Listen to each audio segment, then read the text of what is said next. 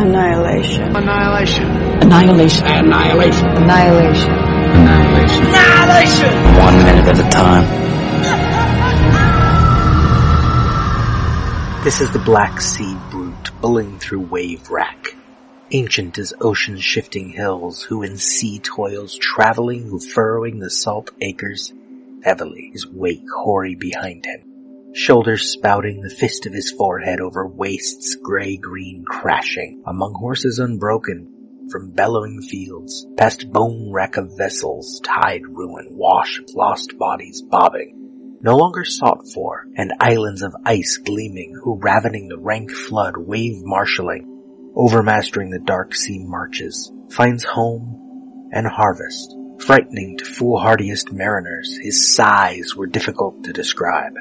The hulk of him is like hills heaving, dark, yet as crags of drift ice, crowns cracking in thunder, like land's self by night black looming, surf churning and trailing along his shores rushing, shoal water boating, about the dark of his jaws, and who should moor at his edge, and fare on afoot would find gates of no gardens, but the hill of dark underfoot diving, Closing overhead the cold deep and drowning, he is called Leviathan, and named for rolling. First created he was of all creatures.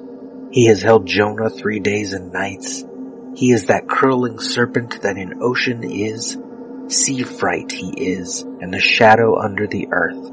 Days there are nonetheless when he lies like an angel, although a lost angel, on the waste's unease, no eye of man moving bird hovering, fish flashing, creature whatever, who after him came to herod earth's emptiness. Froth at flank seething soothes to stillness, waits. With one eye he watches. Dark of night sinking last, with one eye day rise, as at first over foaming pastures. He makes no cry, though that light is a breath.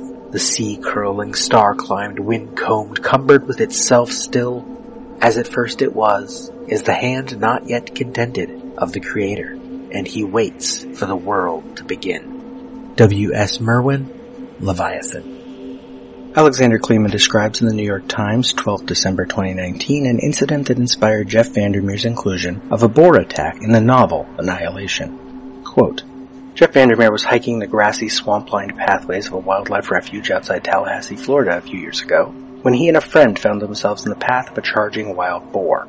The area is a sea-level palimpsest of wetland and plains, all damp grass and grassy water, much of it as flat as the Serengeti, which made it possible for them to see the animal coming from across a vast but still alarming distance. As the boar barreled toward them, growing slowly but irreversibly larger, Vandermeer felt his fight or flight reflexes stir, yet he and his companions still had plenty of time to discuss. Should they run counting on the boar to wear itself out and lose speed over time. Would it be better to dive off the path and into the abutting reeds? Or would they be pursued, forced to defend themselves against a full-grown razor-toothed hog? Over a half million feral pigs populate the backwoods of Florida, many the mottled brown descendants of those brought to North America in 1539 by conquistadors. And though it wasn't unusual to see them out scavenging peacefully during the day, Articles about trappers whose legs had been sliced open by their sharp, curved tusks regularly surfaced in the local news. Eventually, Vandermeer and his friend decided to stand their ground, hoisting their packs like weapons. But then, the boar veered unexpectedly off the path, crashing through the thick stand of reeds and grasses and vanishing into the marsh. The scene that incident inspired in the novel Annihilation. Quote, the day before we arrived at the camp, this mood was briefly shattered by the appearance of an enormous wild boar some distance ahead of us on the trail. It was so far from us that even with our binoculars, we could barely identify it at first. But despite poor eyesight, wild pigs have prodigious powers of smell, and it began charging us from 100 yards away.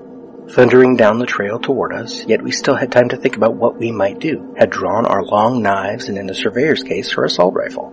Bullets would probably stop a 700 pound pig, or perhaps not, we did not feel confident taking our attention from the board to untie the container of handguns from our gear and open its triple locks. There was no time for the psychologist to prepare any hypnotic suggestion designed to keep us focused and in control.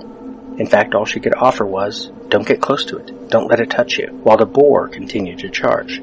The anthropologist was giggling a bit out of nervousness, and the absurdity of experiencing an emergency situation that was taking so long to develop. Only the surveyor had taken direct action. She had dropped to one knee to get a better shot. Our orders included the helpful directive to kill only if you were under threat of being killed.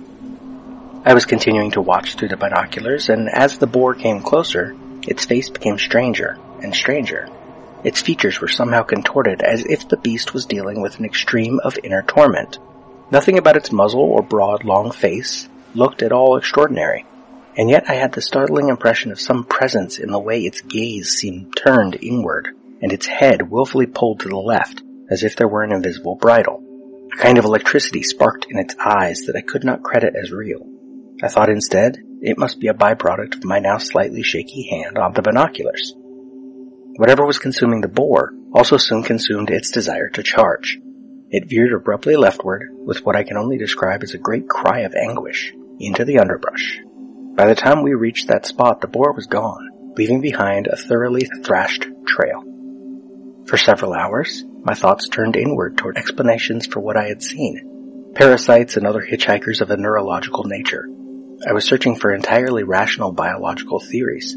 Then, after a time, the boar faded into the backdrop like all else that we had passed on our way from the border and I was staring into the future again. End quote. In the film, it is a gator attack. A pale gator altered by the shimmer.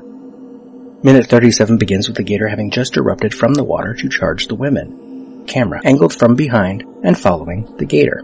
From the script. As the water erupts behind them, as the gator appears and lunges again. Lena shoves Radek hard to the side and pulls her rifle to her shoulder.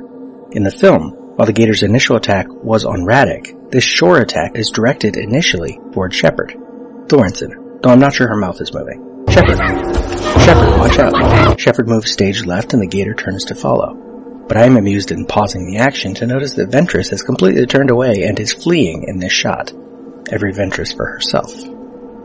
Cut 2, angle from inside boat shed. Radek on one of the upturned boats, Thorensen between her and the Gator. Smash cut back to Shepard, firing her rifle toward camera. Behind her, Ventress is no longer fleeing, and I'm a little disappointed in our selfish team leader.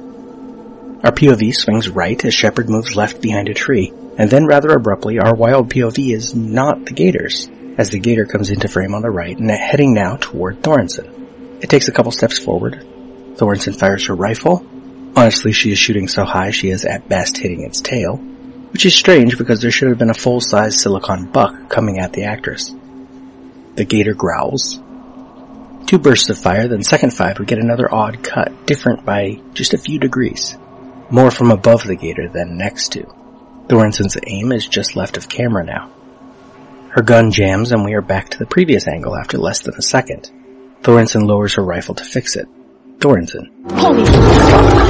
The gator growls again and Thorensen gives up on unjamming her weapon, takes a step back and falls onto the same overturned boat Radek has taken refuge on. Second eight smash cut to Lena, rifle up, and she opens fire.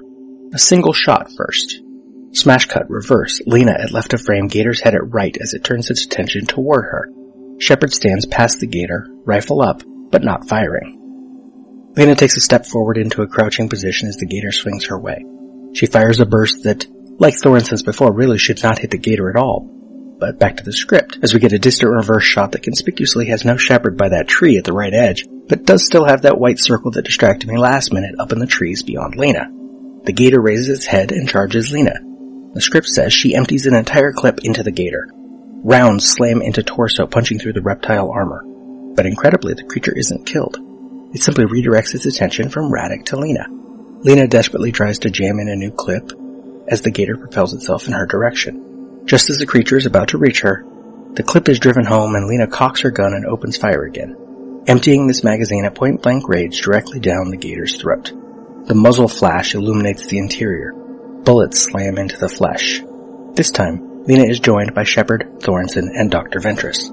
In five seconds, four women empty four magazines, riddling the creature's head and torso. After the last shot is fired, the alligator remains supported on its legs, jaws open, frozen for a moment, half out of the water. Then the legs buckle, and the jaws shut. It's dead. Cut to black. In the film, of course, we do not get this moment of joint action among the women. Instead, second 13 reverse on Gator approaching, bullets strike the inside of its open mouth, blood spurts, and Shepard should be in the background of this angle, but she is not. The Gator loses its footing and stumbles, and we angle second 14 on Lena. Center of frame, firing pretty much directly at camera. Second 16, close on Gator. More bullet hits, more blood. It growls and comes toward camera, and despite the rush of action, we should notice the inside of its mouth is not normal. There are teeth circling the back of its now bloody throat. This strange throat widens as the gator's open mouth takes up most of the screen, then second 17 reverse. Lena still firing. Camera dollies toward Lena as she stops firing. Second 22 cut to Shepard and Ventress. Shepard moves forward a few steps. Second 24, Lena. She rises up to standing, rifle still ready. Camera dollies back as she lowers her weapon. Second 32, angle on Gator from left. The gator looms large. Halls of other places form the impatience of the few. In the black midnight those fruits shall reveal the revelation of the earth, the shadows of the monstrous flower that shall expand the mind beyond bear. But whether it decays, all shall revel in the knowledge of the shadow or in the light, that there shall be in the planting in the shadows a grace, bloom dark flowers, and sustain and herald the passing, shall still know life, in forgotten and reanimated bliss of not knowing, that came from the hand forth the seeds of the dead, to surround the world while from the dim lit mercy that shall devour that which decays, shall never arrive, who have never seen, or water with the sun shining yet ripen, and the golden shall split open on green fields, or out to come to revelation into the strangling fruit, and rejoice, for there is no sin in seeds of the dead cannot forgive. Fatal softness in the abyss, are like the petals of the blossom within the skull. What any man can, under the earth or above, where lies the strangling fruit of the sinner I shall share with the worms that gather in the darkness with the power of their lives. The gator looms large across the bottom half of frame, dwarfing the fishing hut beyond it to the left. Sunlight beyond offers a nicely lit shot as the gator still moves, but slowly. It closes its mouth and stops moving, as the camera trucks left to reveal that Shepard, despite just moving closer, is now actually farther back than she was before, and definitely nowhere near Ventress.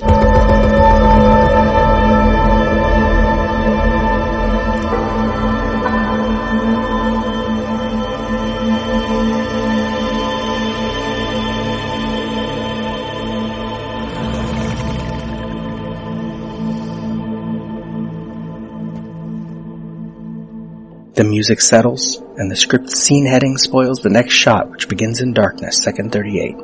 Interior, Gator, Day. In the script, we hear voices before we see anything. Shepard off screen. Be careful, there might be a reflex.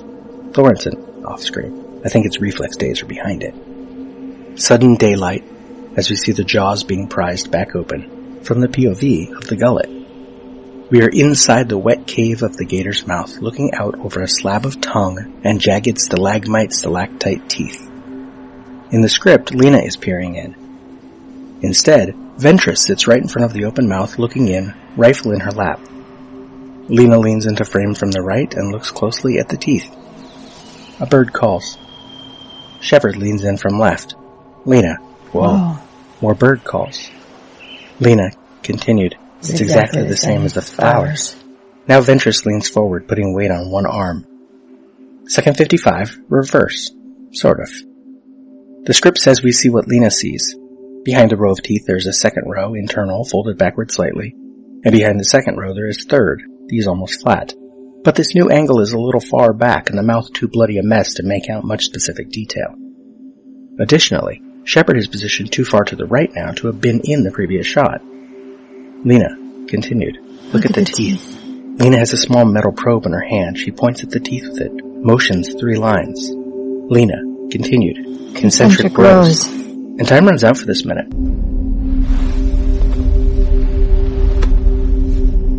We spoke. What was it we said? Wordlessly watching, he waits by the window and wonders at the empty place inside.